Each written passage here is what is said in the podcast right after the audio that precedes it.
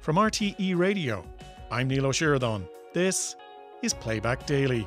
The body language says it all. Faces on them like a pair of Mona Lisas eating wasps. The more I talk about it, the less it is a big dark bogeyman in the corner. Giving a smartphone to a 6-year-old is stupid. That's it. I'm saying it there. It's stupid. It's a stupid thing to do. I'm sorry. Coming up on this edition of Playback Daily, the artist who drew the monk, Nora Owen on the late John Bruton, and opening up about depression. That's all on the way over the next hour of the radio catch-up show that drew the short straw.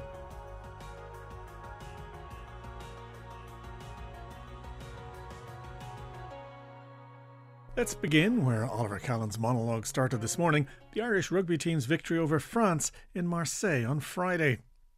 I remember the Irish bar, O'Brady's, which we spoke to. We spoke to Emmanuel, who was in there on Friday morning, and the Irish fans drank the place dry, that we've heard since, very responsibly, I'm sure, as you know. And the match, of course, means a whole heap of Irish young fellas have landed as new sports stars, not least Jack Crowley, who's down of West Cork. West Cork, not usually a rugby stronghold, shimmering away in confidence he was, with the number 10 on his back at the age of just 24. So good things are to come. He's from a sports-mad family, I was reading over the weekend, went to school and played his rugby in Bandon. Bandon School, Grammar School, will be well known on rugby circles. But his aunt is Elaine Burke. She's a legendary figure in Cork Camogie.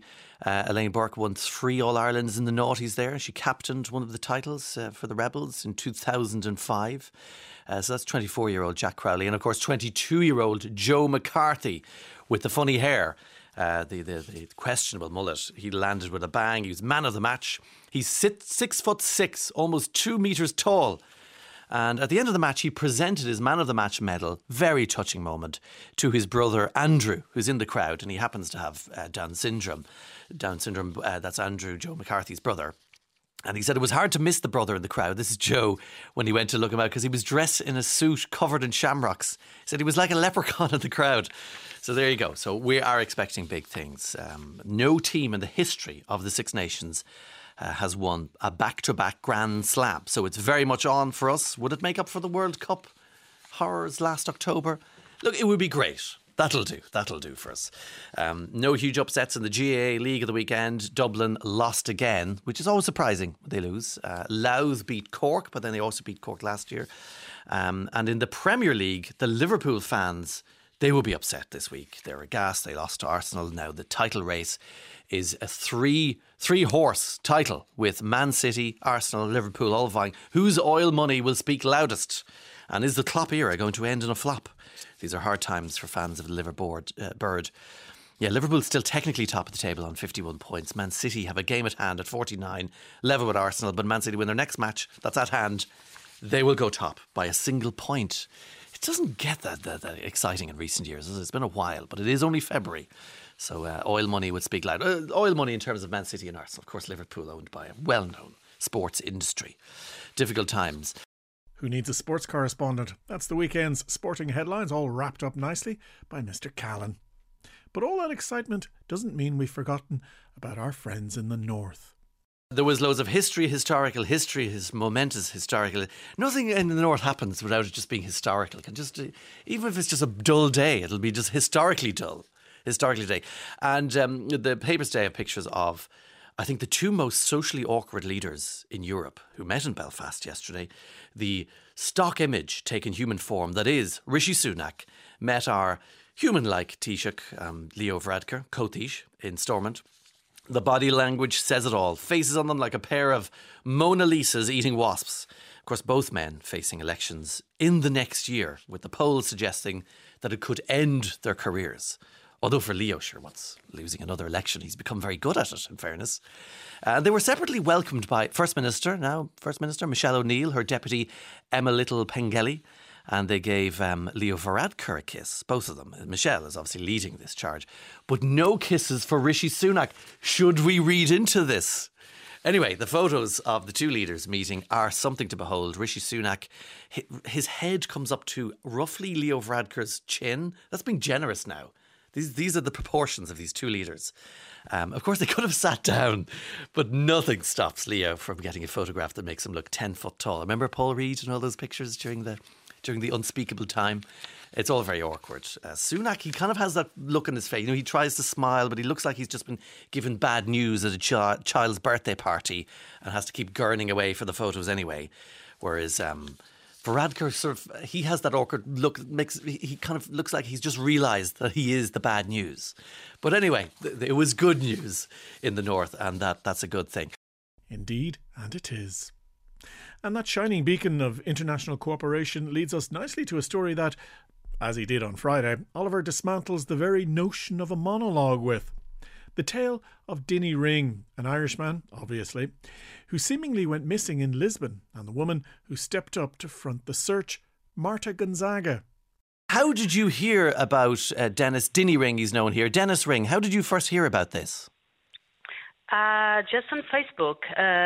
Someone I know shared the post, the appeal for helping them to find him. And straight away, you jump into action, as you do, and we'll hear more about that later. And what did you do? I checked first if they already found him, because sometimes it's just an effort and it's already solved and people keep sharing. Yes. I check and everyone was from abroad, or I saw no answers, so I followed my instinct and called the hospital. Very good idea. Was it easy to get information from the hospital? Well, so I called the nearest hospital of the bar he was seen. Yes. And in the emergency services, you can ask for someone's name if they enter the emergencies. But there was no one named Dennis, so I asked, "What about someone unidentified?" And they searched for it and said, "Yeah, actually, someone that looks foreigner. It's on the intensive care." Wow! And you were able to get a photograph, show it to the hospital. Is that how? No, I didn't show it to the hospital. I described it because they passed me. They connect me with the department or the unit, and I said, "I have a picture here on Facebook." I described, and then they mentioned he has tattoos, and I said, "That I don't know. I have to contact the family." I was at the same time I was trying to reach Eileen, the sister, and they said, "Okay, so but to proper identify, we need the family to send via email a picture and ID because I'm a stranger, right? They can't go forward than that." And I think it took like half an hour, and everything was solved. You solved the case. And tell us exactly what you discovered, because you did find Dennis in this hospital. Yeah, they said, so we have here this person, and I described the beer, the tone of the skin, the eyes, and all I knew it was in intensive care. They didn't tell me about it, of course, and that's it. I knew where he was. I could tell the family. I didn't want to say nothing before because it's horrible when you receive false hopes. Yes. But and then it was solved. It was a happy moment to know that he was alive and they knew where he was. Incredible. They were very, very grateful to you, Marta. And so well done for cracking the case. They are amazing. Really? They are all amazing. Yeah, and all the Irish community. I've been receiving messages and support. It's really lovely. Yeah. Good Samaritan Marta Gonzaga talking to Oliver Callan about her fine works on behalf of missing Irishman Dinny Ring. You might think that that's where we're going to end our dip into the Oliver Callan monologue. But wait, no. We need to deal with the Grammys as well. You might have noticed the Grammys were held indeed, and all the usual suspects, they won things. Taylor Swift became the first artist to win 4 Best Album awards, and she used her Best Album speech to not only ignore Celine Dion, who made a surprise appearance, but announce a new album. And so she couldn't even accept an award without selling more stuff to her fans, even after charging the children of Ireland, I think, €700 for a seat in Croke Park. But she does do a good tune, in fairness to her. Her new album will be out in April. It's called The Tortured Poets Department. It says all the poets of Ireland. Taylor, there's no other kind of poet, Tay-Tay, other than the tortured kind. So that's what she was up to. Yes, the headline-grabbing moments were appearances by the veterans. Celine Dion, she's quit performing in the meantime. So far, she had to quit a whole tour last year because she's battling a rare stiffness syndrome. And so she surprised everyone by appearing on the stage, and she did extraordinarily well. Joni Mitchell also performed. She's the age of 80 now, and her voice was frail because... but it was miraculous to see her because she suffered a brain aneurysm in 2015. She had to completely relearn how to play the guitar again. So it was a joy to see her do anything. And she was there with a bunch of musicians. And there was a touching tribute to Sinead O'Connor by Annie Lennox. And at the end of the song, there was an image of Shane McGowan shown to the assembled A-listers. Let's have a little taste of Annie Lennox very emotionally singing Sinead O'Connor's, the best known hit of Sinead O'Connor for the American audience. Nothing can take away these blues. 'Cause nothing compares, nothing compares to you. Ah, it was beautiful. It's Annie Lennox there. What else was happening there? Jay-Z sort of let himself down. He was there for presented award and started complaining that Beyonce, she's won 32 Grammys, more than anyone, but all sort of itty-bitty Grammys, never Album of the Year. So we had a pop at that. These are the egos you're dealing with. You know, you've got tens of millions. You're one of the most influential musicians in the world. What more do you want? Trevor Noah, he restored the honour of awards show hosts as well. He did a good job. Mentioned Taylor Swift. She's arriving late and said that she'd improve the economy of each table as she walked by, which is a nod to her Eras tour and how it's restored the fortunes of some of the cities that they go to. Meryl Streep was there, and everyone was wondering, why on earth is Meryl Streep doing at the Grammys? This is for music. You should be at the Oscars and all that. Well, her daughter is married to Mark Ronson, the famous producer, of course, who made Amy Winehouse famous, but he's also done lots of things. Miley Cyrus albums. He's just mixed the Barbie soundtrack. So that's what he was doing there. Just got to stop Oliver's morning monologue there, because the next bit is all about the Tracy Chapman-Luke Combs duet on Fast Car. But hop over to YouTube and watch it. It's lovely. I'll wait for you here. Don't worry.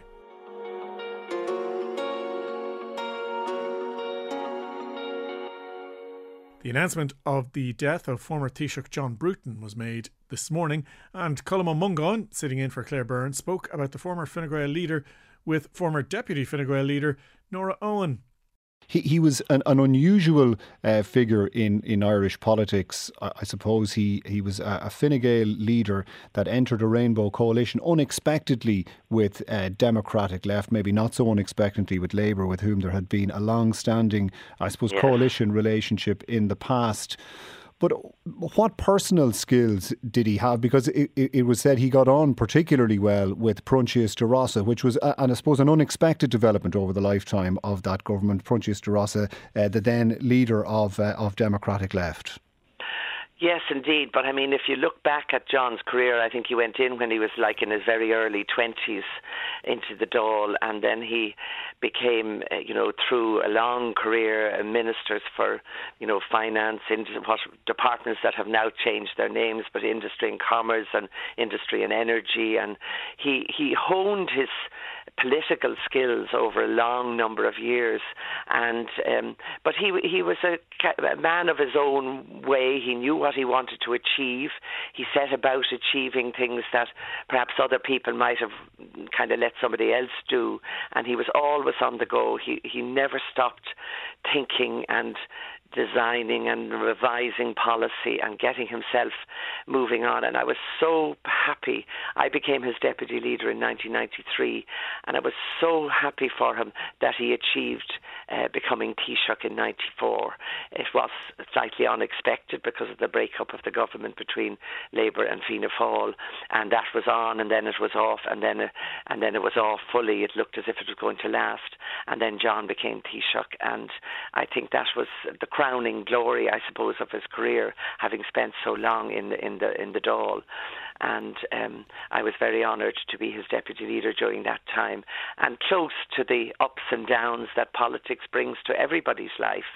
But John was an extra special person who really thought about what was good for the country and what would be good for the children of the country. I mean, this was extraordinary. He would come up in the morning early and say, I thought about this last night, or I thought about this yesterday, and we've got to do this, or we've got to do that. And he would set about to try and make improvements to our lives. And in dealing with the lifetime of that Rainbow Coalition government, there was, the beginning, the nascent seeds of what would later go on to become the Celtic Tiger during that time. Maybe not as many choices available to the government in terms of spending as came later. There was also the peace process, which was ongoing at that time, and the breakdown of the first IRA ceasefire. And the government came into being in pretty challenging times. Right, so there was a lot to deal with.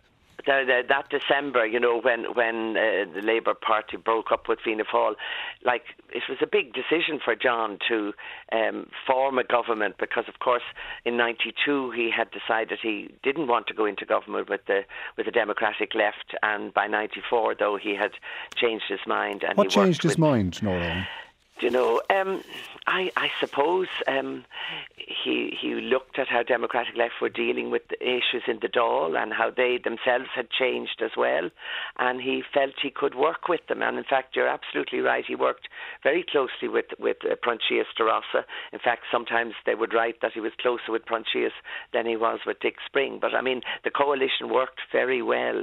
I remember at meetings, and John was always fair at meetings to make sure the three sets of ministers got their say, as it were, and he was very supportive of me. It was a difficult time in justice because the economy was beginning to lift, so he was very supportive of the Fine Gael ministers. We used to meet before the cabinet meeting, and we would go through the issues, which I think I'm sure is still happening with any coalition government.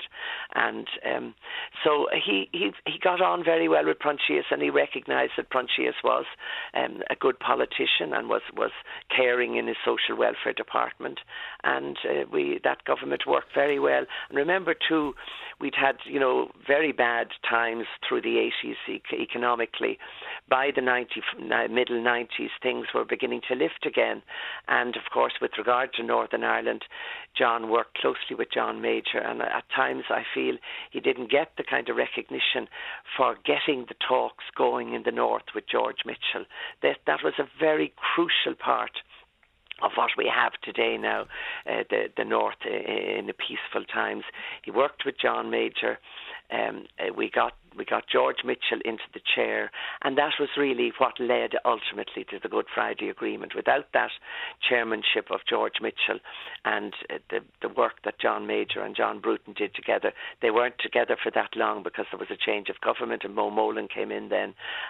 But John was absolutely crucial, I believe, in making sure that when the Good Friday Agreement came, that both sides, as it were, agreed to it, you know. He always spoke up about the need for us not to coerce the unionists into anything, and he was proven right.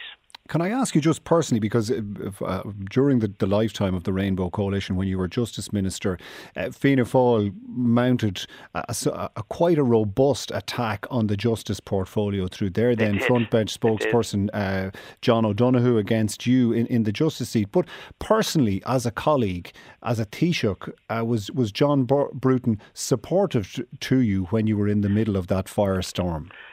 Yes, he was very supportive, and I you know, behind the scenes, I you know, you wouldn't have, it wouldn't be the kind of thing you would have talked about publicly then, but behind the scenes, he was very supportive, and he was very anxious to get to grips with the way in which our society was being absolutely damaged so badly by drugs, by criminal activities, and when we got to the point in '96 where Veronica Guerin and Gerry McCabe were both murdered, he was absolutely 100% behind the setting up of the Criminal Assets Bureau, and helped me in whatever way he could, and was of great help to me. Remember, he had a lot more experience even than I did at that stage, and we talked often about it. We met as a group in Cabinet to talk about the development of the Criminal Assets Bureau with the Garda, the Commissioner, with senior guards, and got well briefed on what was happening in our society. And John was in there. He liked to be involved, you know, in when you were making new policy, and that's how the Taoiseach should be. Right. Remember, Taoiseachs don't have a specific portfolio. They are in charge of everything. So he kept very much in touch with me all through that time. And of course, I was on the Special Security Committee in Cabinet dealing with the North as well, and then I was up during the talks, in the early part of the talks. Okay. And John would again brief us before we would go up, you know, to make sure that we were all talking on the same together. Page.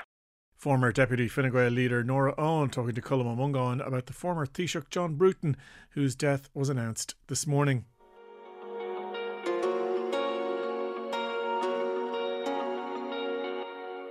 In the absence of the other guy who used to be on in the mornings and who used to rant a lot about the evils of technology, Ray Darcy jumped into the gap after he heard a report on Morning Ireland. I saw that today, and I heard it on Morning Ireland. I thought that must be a mistake.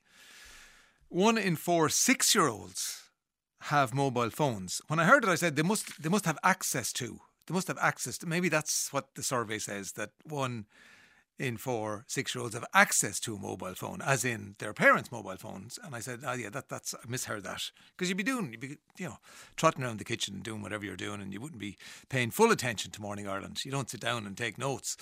But then there was a package, and they said it again. 1 in 4 6-year-olds have mobile phones, and then it's in all the papers today, front page, the Daily Mail. What are we doing? What are we doing? It's mad, as if people aren't listening to what, you know, these are harmful things. Ultimately, they are harmful. And yet we are giving them to 6-year-olds. I actually don't understand. And then 50% of parents say they don't know how to keep their children safe. There's loads of things going on, of course. There's loads of things going on. When you think about it, it's only 20 years since Facebook was set up. So things have happened at a breakneck speed over the last 20 years. And that little thing that we all have in our pocket, in our hand, it's a very powerful computer. And in the hands of a 6, 7, 8, 9-year-old, well, there's potential for bullying. I see that half of children in America have been bullied in some shape or form through their mobile phones, their mobile devices.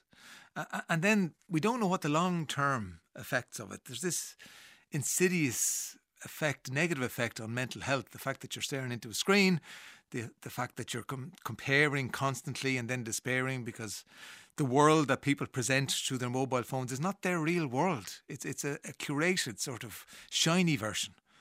And other people look at it and go, oh, my life isn't like that. You know, they get depressed, and that's bad. And we don't know. We're sleepwalking into, I think, an epidemic of mental health problems. And we'll be saying in years to come, we didn't do enough. It happened on our watch. We were parents at the time, and we didn't act. Everybody was telling us to act. The people who own the big tech companies don't let their children get involved, and we didn't listen. That's... And then, of course, there's the very practical thing of eating up time, valuable time, where you can be playing sports or being active, being creative, or reading a book. And they all... Now, there are positives. You know, like, there's no doubt that technology has embellished our worlds, and there are things like, for example, you can hold your phone up to a piece of type thing, and it'll present it as a document, and you can then change the, like, mad stuff. It's like, and then AI, obviously, it's going to help in medicine. All those things. There's loads of positives, but there's loads of negatives as well. Sorry, I'm ranting now. I I thought there was hope, because I read there in October or November of last year that 33 states in America are taking Meta, as in Facebook, as in Mark Zuckerberg, to court because they're saying that the stuff, Instagram, Facebook, all that, it's harmful and that the company is using addictive methods to make sure that children and people stay on screen time longer. So that's ongoing. So I thought that's sort of reassuring. And I see as well that he was brought in front of one of those congressional committees last week. Keith Duggan was writing about it in The Times, and there were families of children who had lost their lives as a direct result of social media, whether it was some sort of TikTok thing or whether it was because they were bullied and they eventually took their own lives. And he faced them. He didn't apologise to them, but he faced them. But then he's going, he's in his head, Mark Zuckerberg, he knows he's right, always right. It's all about profit. He's bigger than any congressional hearing. He's bigger than the United States of America. I was just reading here, like, for example, Meta, YouTube, TikTok, Snapchat and X made about 11 billion on the back of targeted advertising to their younger users. That's in a piece by Alex Cooney, who's the CEO of CyberSafe Kids, and that's all. Those statistics are from their report today. So what do we do? We have to get tough with tech companies, and you see they have the law on their sides, both in the States and over here as well, because they are not responsible for what's on their platforms. So if I got on here today and said something, endorsed some product that was like snake oil, then I'd be brought in front of the BAI, could lose my job, definitely will get told off. However, if the same thing happens on Instagram or Facebook or X, nothing happens. They're not responsible. They're not publishers. And we've been saying that for a long time now, and still things haven't changed.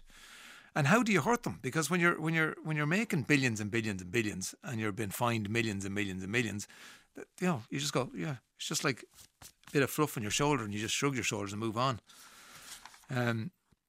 Yeah, you think at this stage they're reading the same stuff that we're reading. They know that they're harmful, and indeed they've admitted that their platforms are harmful, and yet they're not doing anything about it. But definitely, as parents, we have a responsibility to mind our children, protect them, and giving, whether you like it or not, giving a smartphone to a 6-year-old is stupid. That's it. I'm saying it there. It's stupid. It's a stupid thing to do.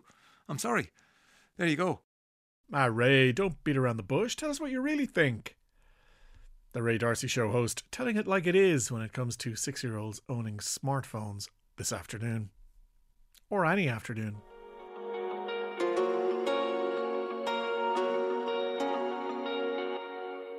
Back on Oliver Callan, courtroom artist Mike O'Donnell has witnessed some of the biggest trials this century. His new exhibition is called Released, and it's running in St John's Theatre and Art Centre in Listowel. Mike spoke to Oliver this morning. Tell us about Released, is the name of this court. They're court portraits, are they? Yeah, so it's I suppose it's work based on the last year and a half or so from the courts. Yeah, and it comprises essentially work starting with the Regency trial, and that involves, of course, Jerry Hutch, the monk. Yeah, and it also includes specific portraits of a certain number of characters, including himself, plus Martin First, former local TD here, mm-hmm. Arlene, who is, I suppose, more an electronic friend, but also a friend. He visited me during the summer, so he sat for me. And a few others. Brendan Graham features. He's a barrister. Sean Gallant, they're all senior counsel. And also, of course, Roisin Lacey, who features as well. They prosecuted that Regency Hotel trial case as well. Yeah, well, Sean Gallant did, senior counsel, and Brendan Graham defends it. And also, there's work from the recent, very sad Pushka trial. Mm-hmm. So that features as well, especially the sentencing. And Ashleen Murphy, obviously, the victim. And that's the Ashleen Murphy case. Very sad. You work under very grim circumstances when you're doing your art. I mean, do you put it away in your mind? How do you operate when you're drawing? Good.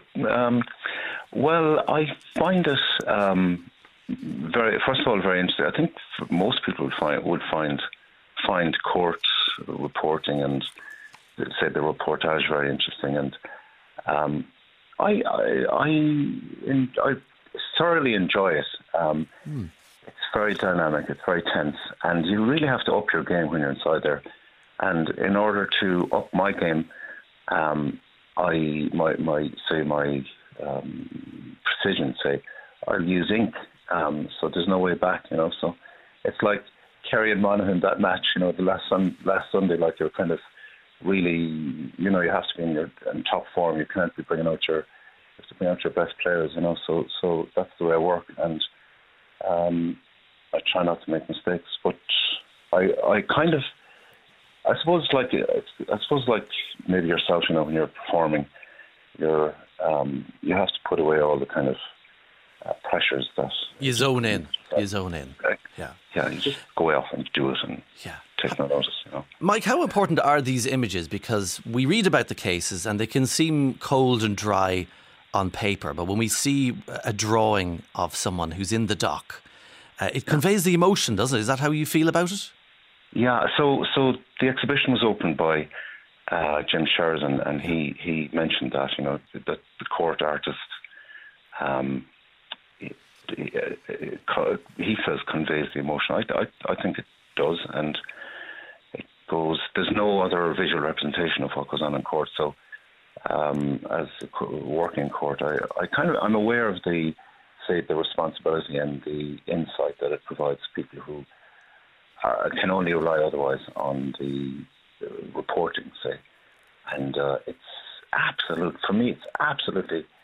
I'm absolutely privileged, and it's fascinating for me that through my hand people can see, get a kind of a glimpse of the emotion and atmosphere and tension and drama that goes on, and it's real stuff, you know.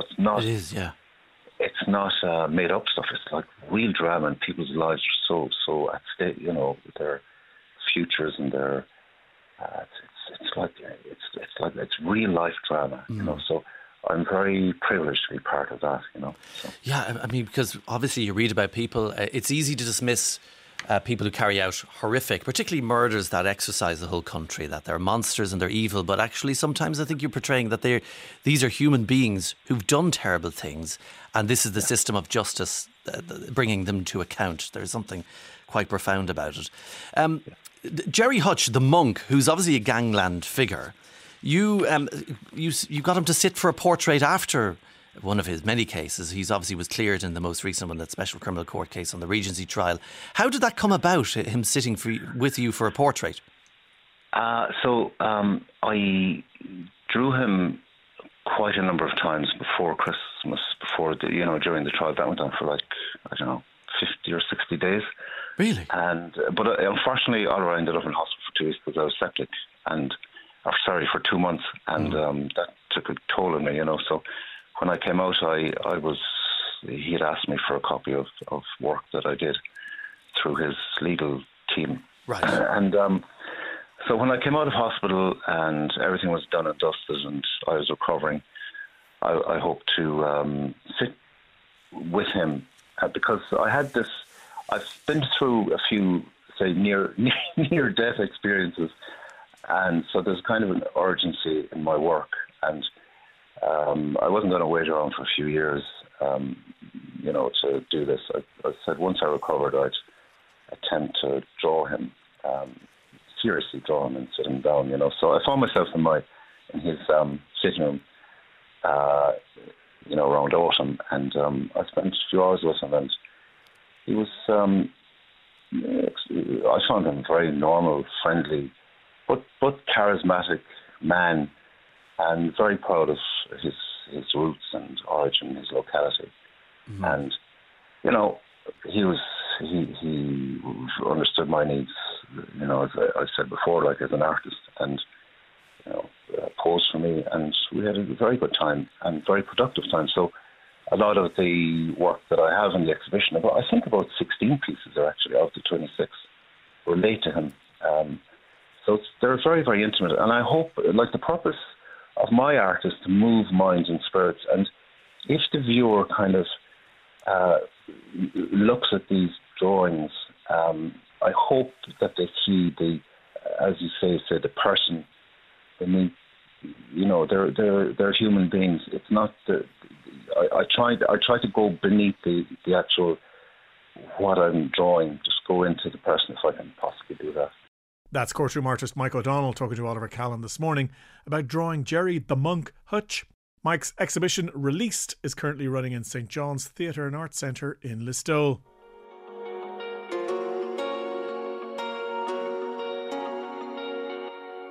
Green Party leader Eamon Ryan, the Minister for the Environment, Climate, Communications and Transport, joined Colm Ó Mongáin in studio this morning to talk about Dublin Airport and the restrictions on passenger numbers Ryanair's Michael O'Leary's been giving out about. Well, let's just go through some of the things that were said on this programme last week by Michael O'Leary. He says that aviation accounts for 2% of European emissions. Airports are going to get more, airplanes are going to get more fuel efficient, emissions from fuel will improve, and that is almost an area which will look after itself. My understanding, Europe, in Europe, aviation accounts for 4%, and that's before you actually account for... That's just on CO2. There are other impacts of aviation which makes it higher. So aviation is going to have to play its part. There's no opt-out. Two first principles here, in my mind, in terms of how we address this. Firstly is... we have to move away from just this being the consumer responsibility, putting all the shame or blame on the individual in terms of, are you using the right, is that coffee cup the right thing, or should you be flying at all? And like a lot of people are saying, they will fly less for climate reasons, and that's absolutely right and valid. But I don't think politically, or indeed policy-wise, we will address this by turning it all into a moral imperative that forces people to fly or not to fly. Your colleague here on Cove writing in the Irish Times says today, Continued failure to hold the aviation industry to account for the emissions it produces emboldens operators and airlines alike to plan their operations in blind pursuit of economic gain. When he talks about holding the aviation industry to account, whose job is that? It's the job of the political system. And second point, if I can, the principle. So first principle is we need system change, not put all the responsibility on the consumer. The second principle is no one opts out. There's no sector that opts out. And agriculture are rightly saying at the moment, well, you're putting all the pressure on us, but what about aviation? The scale of the change we need to make based on the science, which is so clear, every sector needs to play its part. All right, well, specifically, you say the political system. It's the job of the political system to hold the aviation industry to account. You're the transport minister. What are you doing to hold the aviation industry to account on its emissions? Well, first, the aviation sector itself, including Ryanair, has recognised we do have a real problem here, and they have committed, Ryanair and other European airlines, to be part of the solution by being net zero in 2050. Less than by 25, 26 years' time. The political system job is to work out, so how do we do that? What's the way to do it? And just to go into some of the details here, because it is important to people get it right. Aviation, if you look back the last 25 years, just equivalent, it has in Dublin Airport tripled, across Europe quadrupled. There have been a lot of efficiency gains, as Michael O'Leary said last week, roughly 50% more efficient. That was mainly because bigger number of seats, better planes, engine improvements and so on. The improvements to 2050, the large best way of us doing the system change we need to meet our climate change ambitions, will be the switch from using fossil fuels to sustainable aviation fuels.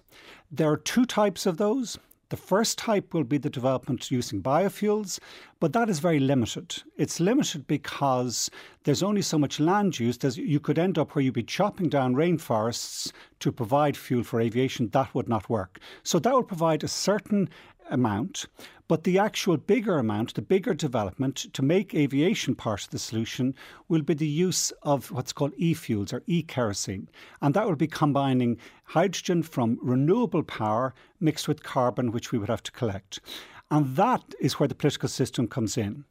So in Europe, what we've said is, last year we set mandates that by 2030 you have to have 6% sustainable aviation fuels. By 2050, it's going up to 70%. Right.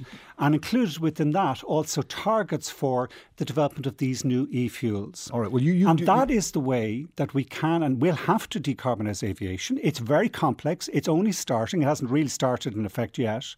But it is going to force the industry by mandates to adopt those fuels. Right. And that is the way I believe that we will make the way forward and where the political system has a key role. And where the overwhelming weight of people in the country live in the greater Dublin area in terms of the critical mass of where people are living.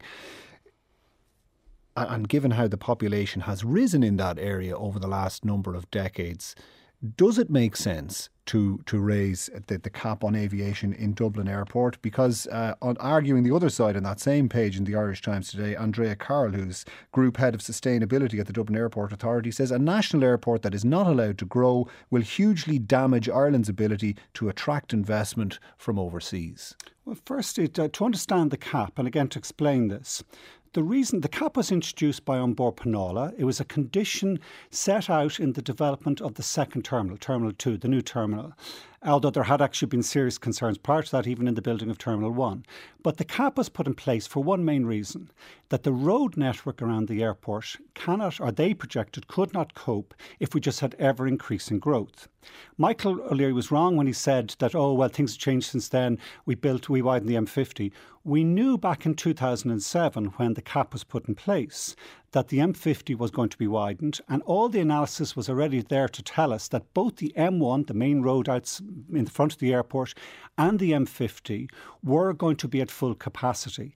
And adding additional cars to such a road network would actually affect and impact and make sure it didn't work for everyone. So the cap is in place partially because of infrastructural deficiencies outside of Dublin Airport, which are not the fault of Dublin Airport. Does government have a case to answer for not having the infrastructure in place that would allow better connectivity from the airport to the city centre, for example? Yes, I've been involved in transport campaigning and policy making in this city for 35 years. I remember back in the late 90s, the Platform for Change, it was the plan for transport for Dublin. And I remember the engineers and the planners at the time saying, whatever you do, build the metro first, don't widen the M50 first. Unfortunately, previous government made a decision to widen the M50 first and not build the metro. We do need the metro. It is coming. It will go to planning this month. It goes to the oral hearing. I expect that we will get a decision this year on that, and we will start going into building it because we do need it, not just for the airport, but for the development of the city. Green Party leader Eamon Ryan, Minister for the Environment, Climate, Communications and Transport, talking to Colm Ó Mongáin this morning about the cap on passengers at Dublin Airport and the long-rumoured, never-realised Dublin Metro. Yeah, believe it when you see it.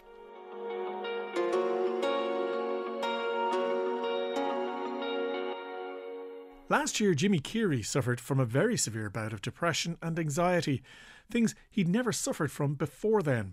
Jimmy spoke to Joe Duffy on this afternoon's Live Line to share his experience. I've started talking about my depression in the last few weeks to people. Okay. And I find it very helpful to me, because the more I talk about it, the less it is a big dark bogeyman in the corner. And I know it's not easy for people to talk, but if they can find a friend, a family member or whatever to talk to let that person into your life so that if they see you maybe looking not well or whatever, that they won't be afraid to ask you what's wrong. Like, I've found out since I started telling people I was depressed last year, people have said to me, oh, you looked awful looking, we were worried about you. But yet nobody said anything to me. Okay. Which people don't like to intrude. But if you open the door to people, then they'll feel free to keep your health in mind, like to talk to you. They won't be afraid. So that's kind of my message. It started last year. I wasn't feeling well. I wasn't feeling kind of my usual self. I'm a writer and I was working on a new play, and normally I'm very sort of disciplined when I'm working on a play. Like, I write something every day and correct and different things. But I began to notice that I was losing my focus, and that maybe a week could go by and I wouldn't have written anything, or 2 weeks, or maybe not even want to write. And then during the summer, or late, kind of maybe it was May, June, well, I I had problems with a roof, a leaking roof, and also with a stove that was kind of on its last legs. Now, I suppose people listening are saying, well, they wouldn't be real problems, like if you had problems trying to pay a mortgage or health problems or marriage issues or whatever. But everything is sort of how you look at it. And like a couple, a married couple, or if you have a partner or whatever, dealing with a problem, they can talk about it. But I had no one to talk to, so all my discussions were inside my head. And molehills can become mountains, and I'm a worrier anyway. Like, my mother was a worrier, Lord mercy her, and I had an aunt who was also a worrier. And when I was about 12, a lady said to my mother that he's like my daughter. He sees worry before it comes at all. So with me, I just tend to worry about things. And all this kind of got out of proportion in my head. And kind of every waking moment was kind of focused on my problems. And then the bad weather, the rain and the dark, you know, the dark days last summer, it wasn't a great summer. I wasn't able to be out and cutting grass and doing hedges and stuff that I'd normally be doing. And so I wasn't eating. I got into a state where my throat muscles weren't able to cope with food. If I had to chew anything for a long period in my mouth, I'd start to retch. So I had to kind of take soft food. I had to go from taking toast in the morning to taking soft bread. I wasn't sleeping. I was very restless at night. I might sleep for an hour or two and then be awake around 1 o'clock and not go back to sleep anymore. I could be up at 4 or 5 o'clock making the bed again. So then when I got up in the morning, then I had no energy. I had no interest in anything. I was listless, restless. I didn't want to see anyone.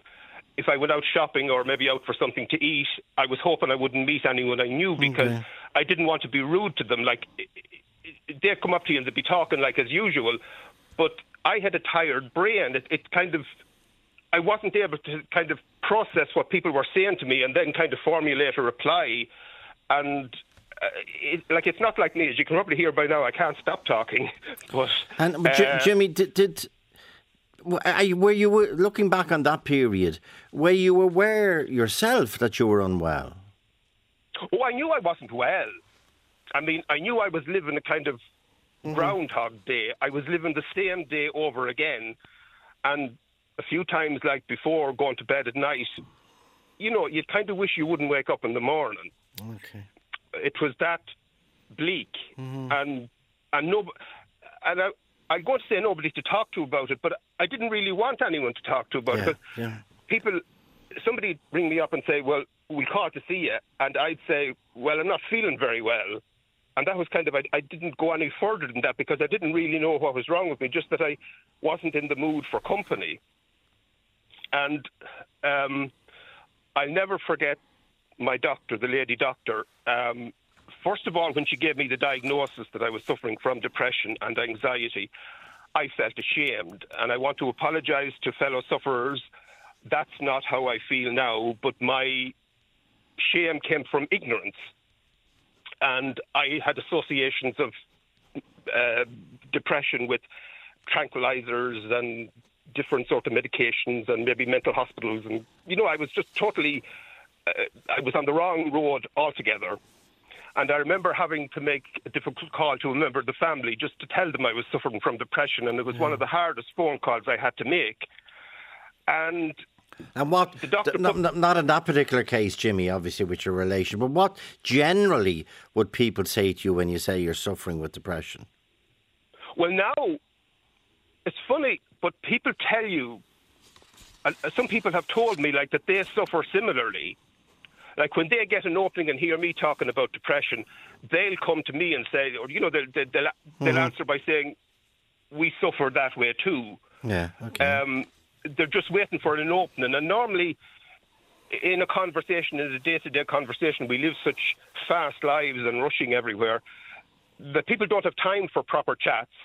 It's kind of, how are you? Oh, I'm fine, and move on. But if you actually stop to talk to people, and like, I've become so much more positive since I went on the medication.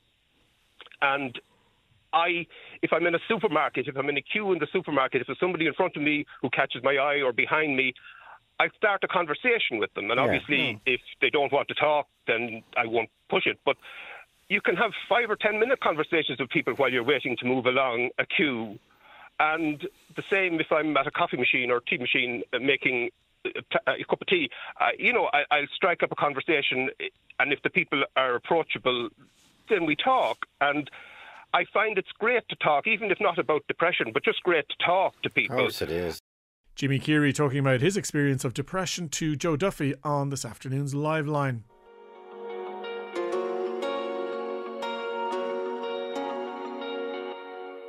Finally, on this edition of Playback Daily, author Róisín McGuire spoke to Oliver Callan about her new book, Night Swimmers. Just before we get into the actual story, I mean, when you told the publisher you want to set a novel in lockdown, they must have looked at you and said, Róisín, you're mad. At the time, absolutely. A lot of difficulty in the setting and the time. But then when you think back to war stories, war film, very close to the time, that would have been a difficult subject to approach. Good point. Now coming out of lockdown, people are interested again.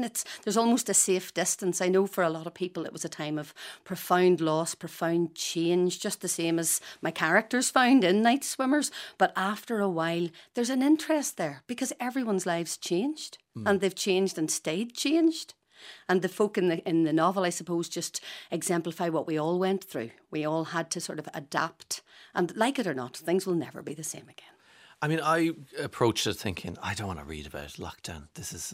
But it's set in such a beautiful place. That's right, yes. And then I was able to kind of feel as though, no, this all happened to other people. A little bit of a distance to it, perhaps. Like your war thing that you're talking about. Absolutely. This didn't happen to us, it happened to someone else. So the location is important. Can you describe Ballyhorn and that whole area to us? Because it's important to the story. Sure, yes. It's a wonderful East Coast location. Mm. It is...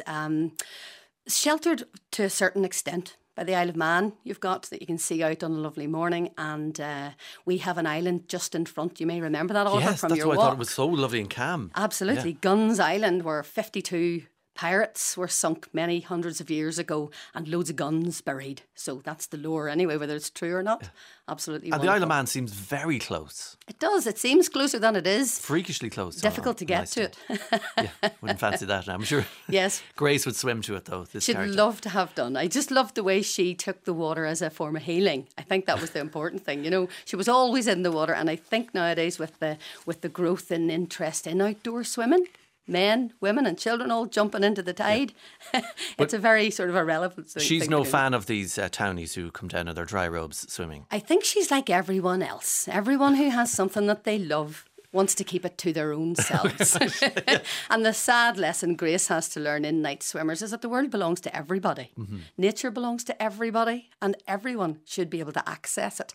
And I think that's a real message from the pandemic, the importance of getting into nature. You'll know that yourself if you've been to Ballyhorn and all those beautiful places.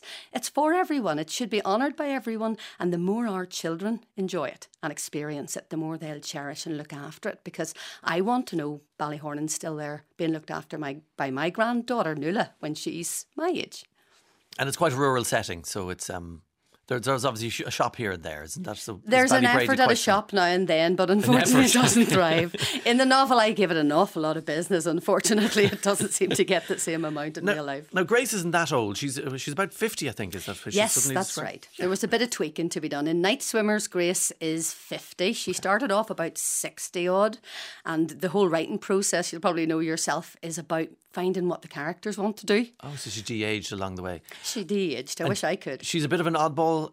She's seen as an oddball in the area. Yes, and I think that's one of the strong points of her. You know, she's refusing to be what everyone expects her to be quiet. There's a lovely quote. Dr. Sharon Blackie says there's a perverse beauty as well as a sense of rightness in refusing to be quiet and diminish. So she's doing that. She's refusing to be quiet and diminish. Yes. She's being her own self. Until, like the pandemic happened to us all, she's thrust into relationships. We can't live on our own. She's kind of a sweary Huckleberry Finn character. Absolutely. Don't you like it?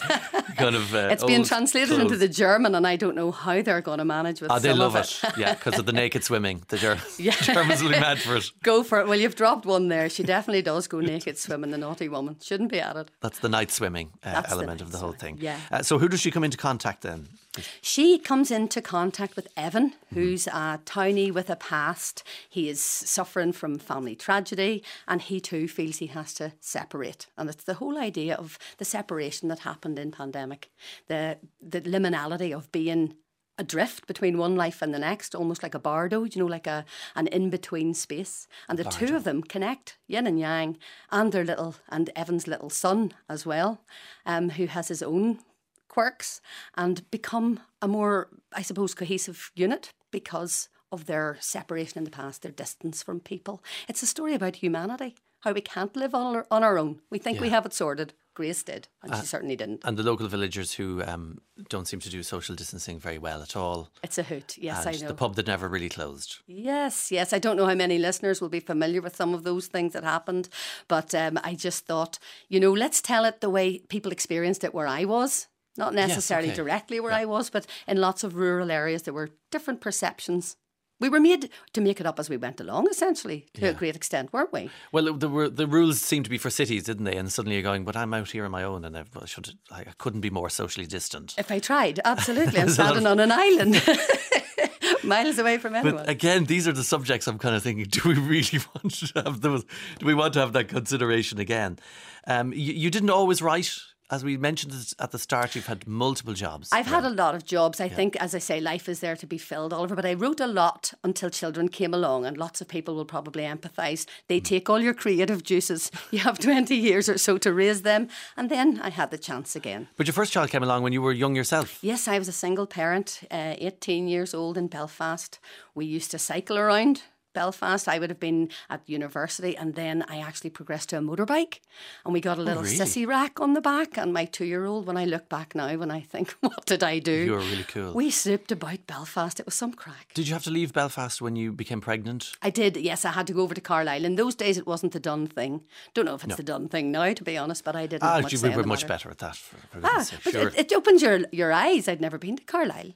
Lovely spot. And what did you discover there as your teenage mum? I was, yes. They made us do Meals on Wheels. If you remember, that used to be a wee van that went around for old people. Sorry, who made you do? The people that put us up. As single parents, you see, when you were homeless or you hadn't somewhere to live, this organisation, Life, took you, put you in a safe home and give you employment. Gainful employment. So this wasn't a religious thing? No. It was just, I suppose, born out of necessity. Yeah. But a fantastic experience, yeah. And your child, and you were able to... Yes, absolutely. No, I came back when the baby was born. She's fantastic now. She's 34 and a wonderful woman altogether. But yeah, everything I've done so far and everything I plan to do is all going to be part of the essence of one life. You've got to get it all in there. Get busy living. Advice there from writer Roisin Maguire, who was talking to Oliver Callan this morning about her new novel, Night Swimmers. And that's all I have for you on this edition of Playback Daily. The programme was compiled, written and edited by me, Neil O'Sheridan. Don't forget you can listen back to all the programmes featured on Playback Daily on the RTE radio app. Until the next time, thank you for listening and good luck.